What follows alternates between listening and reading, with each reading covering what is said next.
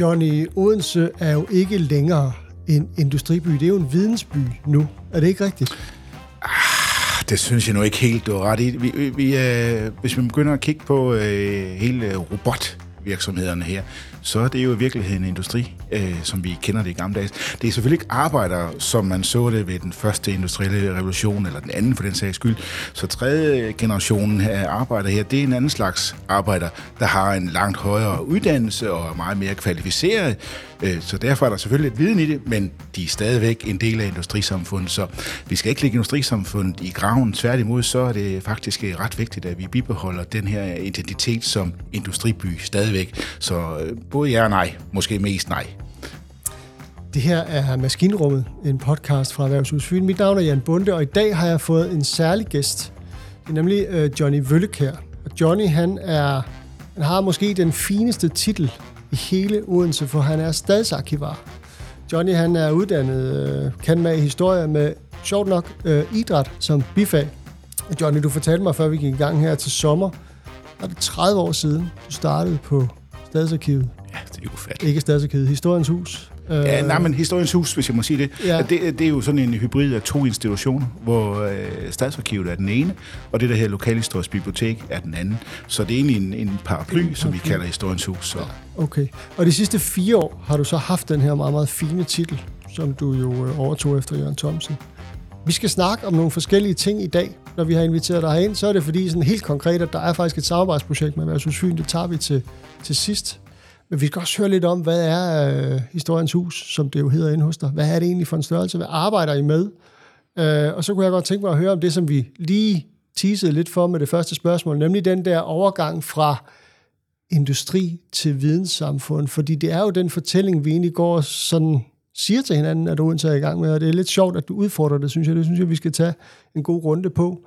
Øh, og så skal vi også lidt høre om noget om dig, og øh, vi skal se, hvad du har med til os. Det er jo sådan i maskinrummet, man altid har en ting med, og du har faktisk flottet dig og taget to ting med i dag, så det skal vi også øh, høre, hvad det er for noget.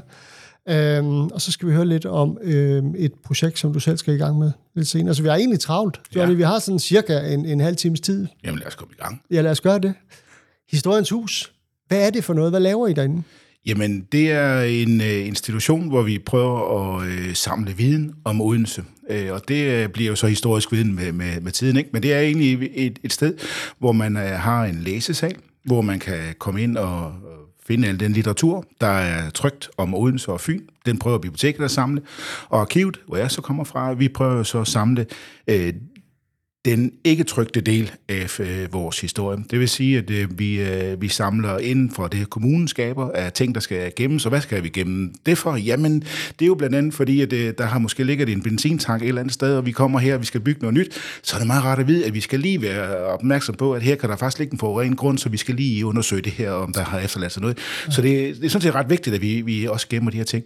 Det er nogle af de ting, vi gemmer. Så øh, er det også et sted, hvor vi prøver at fortælle om Odense, fortælle Odenses historie. Vi har en, en foredragssal, vi har øh, øh, et sted, hvor man kan se sommerudstillinger om sommeren. Så det er et, øh, et, et, et rum, hvor vi prøver at bevare fortællingen om Odense på forskellige vis. Og så er det jo også nærmest øh, jeres eget lille forlag, altså der kommer masser af, af, af bøger øh, sprøjtende ud inden, øh, inden for jer, alle mulige mærkelige slags, øh, har jeg da i hvert fald erfaret. Det er rigtigt. Vi, øh, vores øh, flagskib, det er jo Odensebogen, som øh, kommer hvert år op til jul. Men udover det, så prøver vi jo så at fortælle om byens historie på alle mulige andre leder, og det er bogform, men det er også øh, på vores øh, Facebook og Instagram, hvor vi selvfølgelig også skal være. Men det er også foredrag, og det er podcast. Vi laver sådan set også vores egen podcast, der her Historie fra Odense. Dejligt at få den øh, reklameret lidt for. Det kan være, at øh, hvad hedder det, I også kan sige noget om maskinrummet på et tidspunkt. Det vil, det vil jeg sætte stor pris på. Det kunne da godt ske. Johnny, hvad, hvad er det for nogle projekter, som, øh, som fylder i jeres kalender i, i øjeblikket så? Vi har øh, et par store projekter, synes vi selv, der, der lige trænger sig på. Det største, det er nok, at der er øh, en ny byhistorie på vej. Øh, vi fik jo en stor øh, Tibens byhistorie op til det store jubilæum i 88, 1988, og nu er der så gået en, en øh, overrække i mellemtiden, og der er byen er meget forandret i forhold til, til hvordan den så ud i byjubilæet. Så vi skal have fået til opgave at skrive en, en, en, en historie om, hvordan det er gået med Odense fra 88 og så frem til i dag. Øh, og der har vi så allieret os med nogle gode folk ud fra SDU og fra øh, Museum Odense til at hjælpe os med det. Og den bog, den sidder vi og bokser lidt med. Selv skriver jeg om kulturen, børns udvikling og om øh, idrættens udvikling i de her år her, og det er jo, synes jeg selv, en øh, vildt spændende periode, hvor, hvor øh, idrætten, men også kulturen bliver meget mere professionel og meget mere fagligt funderet i forhold til, hvad den var tidligere. Så der er nogle gode perspektiver der, som vi måske øh, for mig er det i hvert fald en øjenåbner på, hvordan det er sket med, med, med mange ting her i byen, og på den måde giver en forklaring på tingene. Det er det ene projekt, og den bog, den skal så forhåbentlig komme i, i 2024. Den anden ting, det er, at øh, vi øh, har øh, gået og bokset lidt med en, en app, en snublesten-app. Og en snublesten, det er sådan en lille mindesmærke for offer for nazismen. Øh, og de ligger rundt omkring i byen. Der ligger øh, i øjeblikket øh, 13 app. Og vi vil jo så gerne have, at øh, deres fortælling bliver spredt lidt ud, så vi har fået udviklet en app. Og det er faktisk blevet sådan en, øh, et, et, et succes, synes vi selv, at øh, nu har vi fået den øh, sammen med det jødiske museum i København, bredt den ud, så den også kommer til at være danskdækkende. Så nu kan man altså med den der app der gå hen til en snublesten, uanset det er København eller Kolding, Svendborg eller Odense, og så kan man altså få en, en fortælling omkring øh, den her person, som den her sten er lagt for. Det er den ene ting, og den anden ting, det er så, at vi, øh, det skal vi måske snakke om det senere, men vi også er ved i gang at lave noget med jer, med ja. en luftfotografier. Ja, den tager vi senere. Det, det der snublestens, altså øh, du siger, der er 13 sten i Odense, øh, men der var jo mere end 13 ofre for nazismen. Ja. Øh, hvor, hvor, lang, altså, hvor, hvor stort et potentiale er der i sådan et øh, Jamen, det, det er kæmpestort, og derfor så... Øh, altså, vi kan ikke lægge snublesten for dem alle sammen. Øh, det, det er urealistisk. Så, så da vi var med ind i processen, det, det er nu noget, der skal opstå sådan fra, fra græsrødderne, der skal foreslå det, og så har kommunen så bedt os om at hjælpe dem med at kigge på sagerne. Og det vi gjorde, det var, at vi sagde, at vi skal prøve at repræsentere sådan et, et, et bredt del af ofre, så der både var nogle kommunister og nogle politifolk og nogle modstandsfolk og nogle clearingdræbte og nogle tilfældige dræbte, som end også. Øh, som, så, så de alle sammen blev spredt ud, så vi kunne øh, lave en, en bred fortælling om besættelsen gennem de her øh, snublesten. Øh, og det, det, øh, det, det er jo så ligesom det, vi også prøver med en hjemmeside, hvor vi så har alle, så har vi lavet en digital snublesten, om man så må sige, for alle de ofre, der var øh, der for nazismen, og der er 50 cirka i Odense som helhed. Mm. Kan du mærke, fordi du sidder jo ikke alene med det her, altså der er jo også mange, som, som hjælper dig med det projekt. Kan I mærke det her med, at, at der er krig i Europa igen, og at det hele bare ligesom kommer lidt tættere på vores hverdag, eller er det sådan en, en fortænkt vinkel? Ja, vi kan ikke mærke det sådan en til en, men vi kan jo godt mærke, at, øh, at øh, fortællingerne øh, vi, vi, vi, vi fortæller, øh, når vi er ude, de forandrer sig lidt. At øh, referencen bliver en anden, når vi har en krig i Europa igen. Så vil, vil, vil vi gerne have noget, vi kan spejle os i øh, historisk, og der er, er øh, 2. verdenskrig altid god som, som en af de, fordi krig er altid dilemmafyldt. Det er det jo også øh, i Ukraine. Der er mm. masser af dilemmaer, og vi bliver nødt til at tage nogle valg, og sådan var det også under 2. verdenskrig. Så den, de her paralleller er altid gode at trække op, fordi så bliver vi skarpere på de valg, vi selv skal tage i dag. Det er det, det, det, det, man kan bruge historien til i min optik. Det her med, at Odense øh, jo var en stor industriby, øh, og, og, og nu øh, mere er blevet en, en vidensby, og det er det, vi skal leve af. Og sådan noget. Det er jo en fortælling, som, som øh, Ja, jeg kan egentlig huske, hvem der har givet den til mig, men det er i hvert fald en fortælling, som har været sådan på min ryggrad det sidste, øh, måske hele min øh, karriere, kan man sige. Øh, men du så en lille smule øh, tvivl ved den nu her, da vi lige åbnede.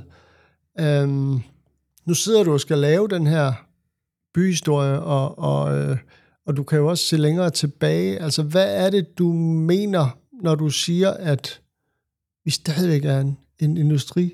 Øh, by? Jamen, det der, øh, det der skete, det er jo, at øh, den store industrialisering kommer i 1800-tallet, hvor vi går fra at være en, en købstad, der lever af handel og håndværk. Øh, så kommer industrien, der sætter masse produktion i gang. Der kommer store virksomheder med mange ansatte. Det er ligesom grundlaget for den første industrialisering. Så, øh, så kommer den anden industrialisering med, med yderligere mekanisering i øh, efterkrigsårene, hvor vi blandt får kvinderne involveret og lignende.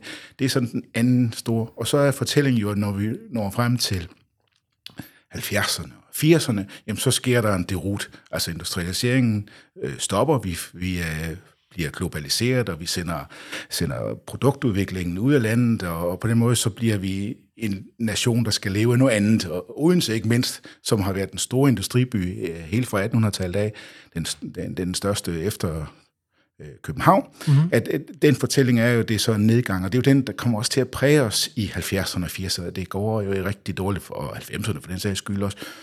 Og så er det bare min pointe, det er, at det, der så sker i 90'erne, det er jo, at vi, vi genopfinder os selv som industriby i det små. Og, og så er det jo, at robotudviklingen tager fart, og på samme måde så øh, Lindø får lov til at overleve rigtig lang tid, fordi øh, der er noget veneration fra Mærsk-familien og lignende, og så på et eller andet tidspunkt, så lukker det også. Og så skulle man jo tro, at så var det en stor derud igen, men der har det jo vist sig, at vi jo faktisk godt kan skabe ny produktion. At der er i virkeligheden stadigvæk masser af industri øh, arbejdspladser på Fyn og i Odense. Så vi er stadigvæk en industriby. Vi er stadigvæk tusindvis af mennesker, der arbejder i industrien. Der er nogle få store virksomheder, men i virkeligheden så er det i højere grad små virksomheder, vi har i dag, hvor det i øh, første og specielt i anden generation af industrialisering, der var det store virksomheder. Så det er øh, også et skifte, der sker der. Jeg skal ikke kunne sige, hvor mange der er ude i, i de enkelte øh, robotvirksomheder, men det er jo ikke flere tusind ansatte, som der var i, øh, på, på Lindø eller på, på Trige eller Havstrup, der det gik allerbedst. Ikke? Mm-hmm. Så det er en anden slags industrialisering, vi har i dag i forhold til tidligere. Men er det ikke også en industrialisering, som er anderledes forstået på den måde, at øh, altså den klassiske arbejder, der var, det var vel sådan øh, lidt før krig og, og efter krig og sådan noget, er jo afløst af, af en mere, du siger det selv i starten, altså en mere veluddannet industriarbejdere. Øh, Hvad betyder det for en by som Odense? Jamen det betyder jo først og fremmest øh, velstand også, altså, og det betyder jo også, at øh, vi har brug for de her uddannelsessteder, der er. Fordi det, industriarbejder i dag, som du, du siger, at det er jo et, et folk, der er veluddannet på mange måder. De har jo gennemgået en, en, en længere uddannelse for at nå dertil. Så derfor vil vi heller kalde dem arbejdere måske. Det er det, der, der skriger lidt i ørerne på os. Ikke? Men, men i virkeligheden så er forskellen ikke så stor. De, de står og laver noget industriarbejde i et eller andet omfang, men de er bare bedre uddannet, og de er også bedre lønnet, og har øh, på den måde været med til højne standard på, på mange parametre. Så du ser stadigvæk Odense som en industriby, bare i en version. Hvad bliver det så? 3,0? 3,0, ja. ja.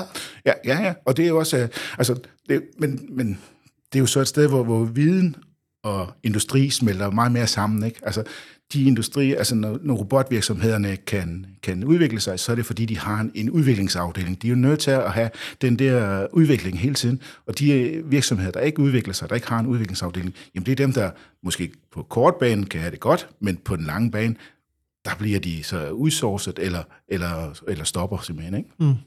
Der sker vel også det, at, at med sådan noget som en robotklynge og den der meget specialiserede innovation, som jeg synes, man godt kan kalde det, der foregår i Odense, så opstår der også øh, altså et stort behov for en masse underleverandører. Det er vel også lidt det, du, øh, du hentyder til, når du siger, at de er bare alle mulige steder i, i mindre øh, øh klynger, hvad jeg lige vil kalde det, selvom det er jo et, et ord, der sådan betyder noget særligt. Men, ja. ja.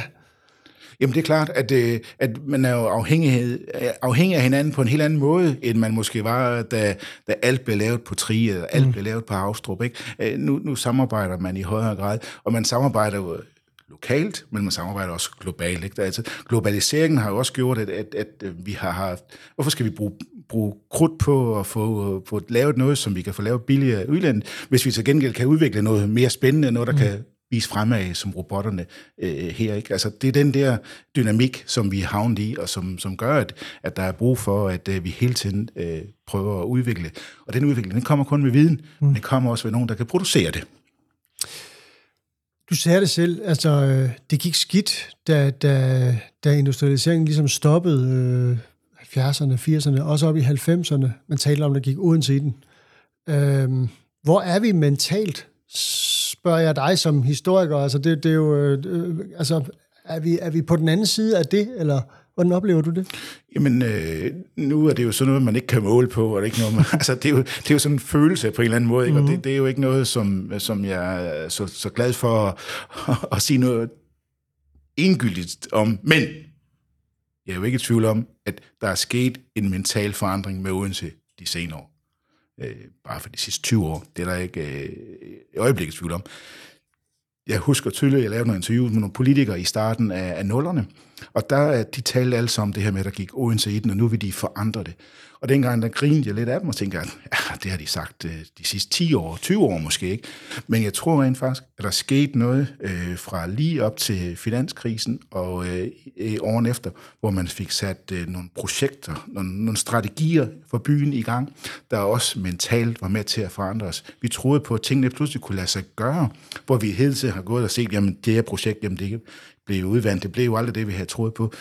Nu blev det praktisk til noget, der var også rigtig mange ting, der ikke blev til noget. Mm. Altså vandkulturhus og sådan nogle ting, de blev ikke til noget. Men, der, men vi var måske bedre til at huske på det, der blev til noget, frem for at fremhæve det, der ikke blev til noget. Mm. Og det var nok fordi, at rigtig meget af det blev faktisk til noget, at, at de her taskforce, de satte nogle milepæle, og man forfulgte dem faktisk.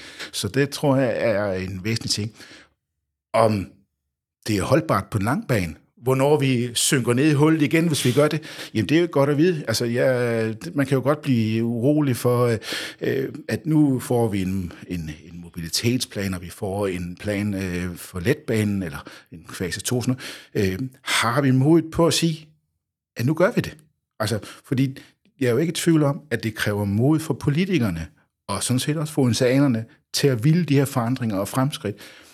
Og der, der er jeg spændt på, hvordan det går, men jeg er egentlig ret fortrystningsfuld. Jeg tror sådan set godt, at øh, når man tænker på lukningen af Thomas B. Trisgade, hvor meget kritik der var i den, mm. og politikerne stod fast og sagde, nu gør vi det. Og mange hug de fik, da det byggeriet og hele midtbyen var et stort hul. Og hvor mange savner Thomas B. Trisgade i dag. Mm. Jeg, jeg tror egentlig ikke, og den generation, der vokser op nu, der ikke kan huske den, jamen de vil i hvert fald slet ikke savne den. Så øh, det er for mig i hvert fald et godt eksempel på, at øh, svære beslutninger, de skal tages. Det giver af, men de skal tages. Jeg vil i hvert fald sige, at der er opstået en meget, meget smuk øh, bydel, som jeg jo synes er meget centreret omkring H.C. Øh, Andersens hus, det nye H.C. Øh, Andersens hus, som gør det meget stor ære, synes jeg, i det der kvarter. Der er virkelig sket øh, nogle meget fine ting, og det har flyttet lidt ved byen, og det bringer mig ind til, til til sådan det næste emne, jeg synes lige, vi skal runde, og det er jo en, en, en problematik, som ikke er overhovedet er unik for Odense, men det er jo det her med, at, at handelslivet har det svært. Jeg synes, man kan se det, når man går igennem vores øh, gågader. Øh, der er mange tomme lokaler. Noget af det skyldes selvfølgelig det her med, at den er flyttet vores handelscentrum. Centrum har rykket sig på en ja, måde, ikke? fordi at, at man har lukket Thomas Petriske mm. og så videre. Men det kan jo ikke forklare det hele. Øh, og, og vi kan jo også se det øh, som en tendens, i, også i mindre kystbyer, men også i andre større byer. Hvad kommer det til at betyde? Øh, hvad er det for et handelsliv, og hvad er det for en midtby, vi kommer til at kigge ind i? Altså nu kan man jo sige, at, at, at midtbyen skal være en handelsby, er jo ikke naturgiven. Altså det, er jo ikke, det står ikke skrevet nogen steder. Øh, og, og, og, og handelslivet har gået op og ned hele tiden. At der, der, der er gader, der er blevet handelsgader, og så er, der, er det forsvundet igen osv. Øh, så, så det, er en, det er en del af, at byen udvikler sig hele tiden. Øh, og så er det her jo også en del af en øh, international tendens, hvor, hvor midtbyerne er i en eller anden form for identitetskrise eller transformation, om man vil. Og der handler det jo om, at handelslivet har flyttet sig væk fra det fysiske butik øh, til nettet blandt andet. Mm-hmm. Det handler om, at øh, vi øh, vil så gerne have, at vi kan nærmest tage vores bil og køre direkte ind og handle. Når vi kan køre længere, så kan vi stige om til centervognen, og så har vi den med ind. Altså, vi vil være kørende så langt som overhovedet muligt. Og der vil midtbyen altid komme til korte, fordi den er ikke skabt til, at vi skal have bilen med rundt, eller hvad det nu, der kommer til at transportere os rundt i fremtiden. Så der er Midtbyen allerede udfordret, eller udfordret ved sin øh, fysiske form, og det har Midtbyen sådan set været øh, lige fra bilernes øh, begyndelse. Så det jeg tror, det er, at Midtbyen i højere grad vil blive et oplevelsescentrum. Og hvad mener jeg med oplevelsescentrum? Jamen det er jo blandt andet, at hvis jeg vil ud og spise og have en oplevelse ud af det, jamen så tager jeg ikke ud i centret, selvom der sikkert er gode spisesteder. Det er der gode spisesteder derude, men så tager jeg ind til byen, fordi det er den oplevelse, jeg vil have. Mm. Hvis jeg skal i biografen, så synes jeg også, at det er sjovere at gå ind i cafébiografen. Det kan der nok nogen, der er uenige med mig i, men jeg synes, det er sjovere at gå ind der, selvom det er nogle dårlige sæder, det er nogle dårlige biografsale. Men jeg, jeg køber en pakke, mm. hvor, hvor, hvor det er en del af oplevelsen også. Øh, museerne, de samler sig ind, så når jeg skal have oplevelser kulturelle af den slags, så den spillesteder, det er også den. Så Midtbyen bliver mere og mere et sted, hvor, hvor kulturen og øh, oplevelserne kommer til at være centreret. Og i det, der tror jeg også, at handelslivet kan have en rolle at spille, men det skal være som et handelsliv, der har noget andet at byde på, end Rosengårdscenteret, eller Tarpcenteret, eller de der centre, der ligger ude i vores øh, forsteder. Og nettet vel? Ja, og nettet også, ikke? Altså, du skal have en, en helhedsoplevelse på en eller anden måde, og øh, det er jo men det, vi ser i øjeblikket med nogle showrooms, hvor vi, vi kan gå ind og opleve tingene, og så går vi hjem og bestiller dem på nettet. Hvor ser vi det i Odense? Det ser vi inde på Flakhaven, ikke? Der er jo en 3-4 stykker efterhånden mm. derinde, ikke? Med BO og hestenseng og... Øh, ja, ja. Så, så der ser vi det. Øhm, og så er det også øh, det med, at at man måske kan blive involveret i, i sit handel. Altså en ting er at prøve noget tøj, men, øh, men for eksempel en, en café, som vi nede øh, i Brands, øh, hvad hedder det, nede ved Brands klædefabrik, hvor man går ind og sidder på sin café, og så laver man lertøj samtidig, at du er, er en del af noget hvad skal vi kalde det, noget socialt samtidig med, mm. altså noget, udover at sætte kaffe og drikke kaffe, så er du altså også øh, aktiv socialt med dine veninder, eller hvad det nu er. Altså på den, ting, på den måde vil der komme flere af den slags oplevelser ind i midtbyen, som skal give et supplement til det almindelige handelsliv. Og jeg tror, det er noget, det vi vil se i fremtiden mere af. Og der kan man vel sige, at, at netop på grund af sin størrelse, så, så har en by som Odense en fordel i forhold til den sådan gængse købstad, fordi der trods alt er flere mennesker at være noget for. Jo, jo, og der er jo også sket det med midtbyen, at nu begynder folk at bo ind i midtbyen igen. Altså, der er liv på den måde af mennesker, der, der, der bor og, og sover derinde, ikke? Hvor, hvor bare for 10 år, 15 år siden, jamen der får der ingen, der bor i midtbyen. Nu, nu, nu er der vendt liv tilbage, og det betyder også, at på den måde vil den også forandre sig, at den skal tilpasse sig, at det nu er et boligområde mm. i, i højere grad, end den var tidligere. Ikke? Så, så på den måde er der noget, der er selvfølgelig noget sørgeligt i, at der, står, der er butikker, der står tomme, men der ligger også noget dynamik i det nye, som man skal huske at ud, øh, udnytte efter bedste evne. Johnny, du taler jo øh, længe og passioneret om både historier om dette og hint. Øhm, nu kan jeg godt tænke mig, at vi snakker en lille smule om dig.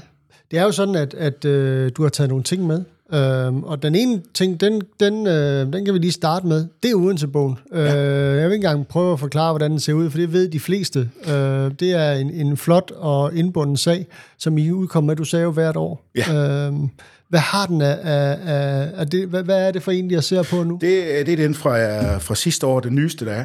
Og det, som er point med at tage den med, det er egentlig, at vi må ikke springe over til, til den anden ting, jeg med. Fordi, jo, det må du gerne. Fordi de hænger sammen, faktisk. Ja, ja. Og den anden ting, jeg har taget med, det er en øh, støvkost. Og, og hvorfor nu det?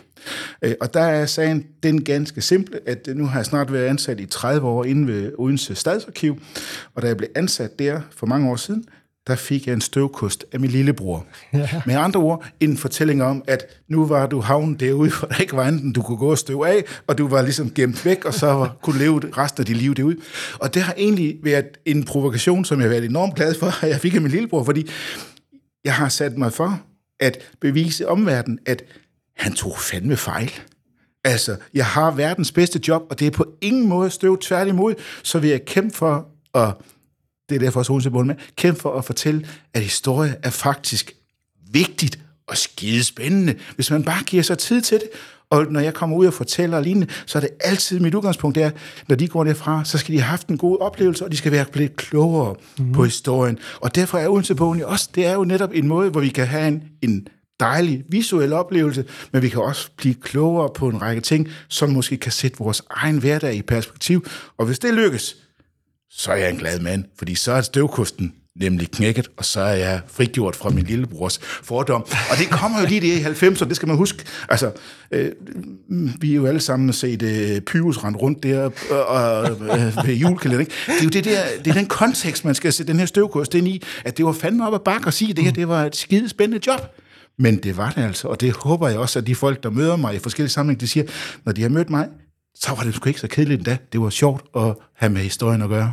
Altså, det tror jeg godt, at jeg tager skrive under på. Jeg har mødt dig mange gange, John. Jeg har aldrig kedet mig i dit selskab. Jeg vil også sige, at øh, jeg ved jo, hvordan det er, når Odensebom bliver lanceret. Det er jo også i hvert fald med brask og bram og hornmusik og alt muligt øh, inde i Odense Koncertsal. Det er klart. Altså, det, det er jo netop inde i koncertsalen, hvor vi har inviteret nogle kunstnere, og øh, på den måde øh, giver en, en oplevelse til nogle folk, der måske ikke så tit kommer ind i koncerthuset. Det vil vi gerne være med til. Og så skal de selvfølgelig have nogle øh, historiske vitaminer oveni, og det er bogen, og det er et foredrag hos mig måske, eller lignende under præsentation, og så er der 1000 mennesker, der går glade hjem efter sådan en dag, så er jeg også en glad mand. Ja.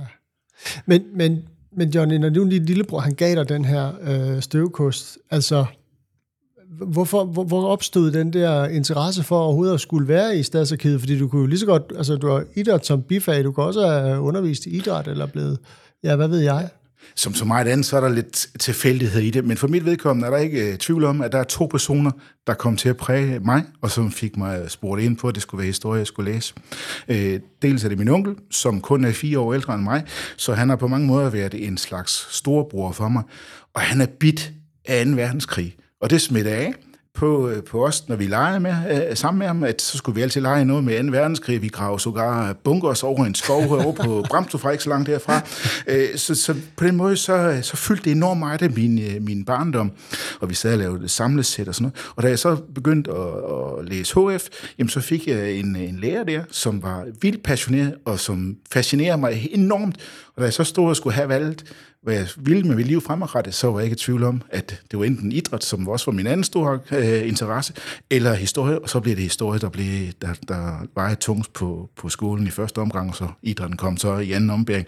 Så på den måde, så er der to personer, og når jeg så havnet på stadsarkivet, jamen allerede i min øh, studietid havde jeg faktisk et øh, studenterjob på Rigsarkivet inde i Odense, og da der så bød sig en mulighed for, at jeg kunne øh, søge job på Odense Stadsarkiv, øh, hvor det ordentligt købet var øh, en, skrevet ind, at det var skrevet på bøger for Odense Tekniske Skole og Odense Teater. Mm-hmm. Jamen for fanden, der kan man jo ikke sige nej. Så det søgte jeg var heldig at få, og har aldrig nogensinde fortrudt. Og min kone har tit drillet mig med, skal du nu ikke komme videre fra fanden? Altså, du har været der i 30 år, kom nu videre.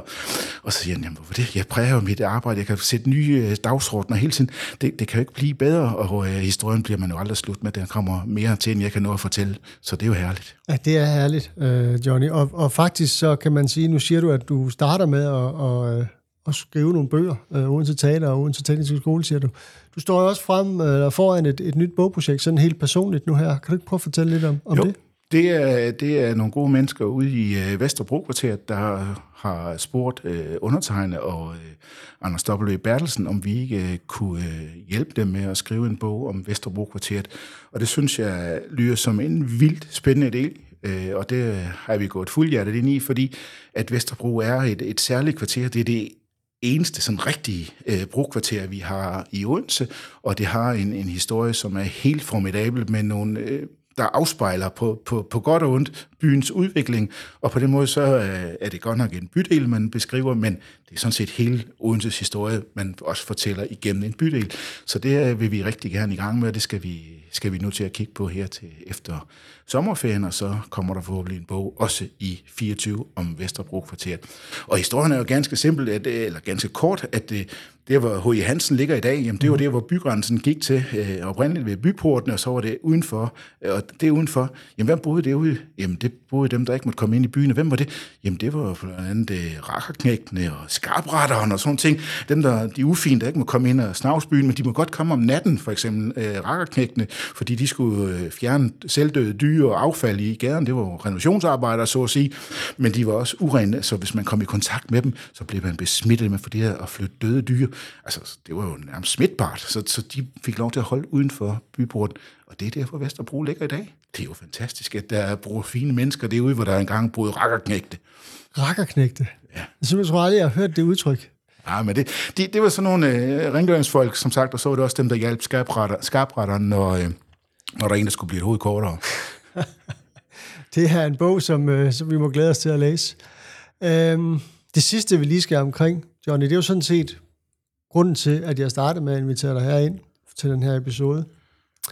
Øhm, jeg synes, jeg kalder det lidt det store puslespil. Ja. Øhm, hvad, hvad er det, det går ud på? Jamen, det går i sin enkelhed ud på, at øh, Odense Kommune siden 60'erne har fået øh, lavet overflyvninger og affotograferinger eller fotograferinger af, fra luften af Odense for at dokumentere byens udvikling, sådan også brugt til forskellige planlægningssammenhæng. Øh, og det er jo et, øh, sådan når, når man flyver, så flyver man i nogle bestemte højder, enten er det 5.000 eller 10.000 meter højde, og så fotograferer man af det, og så har man så en masse fotografier.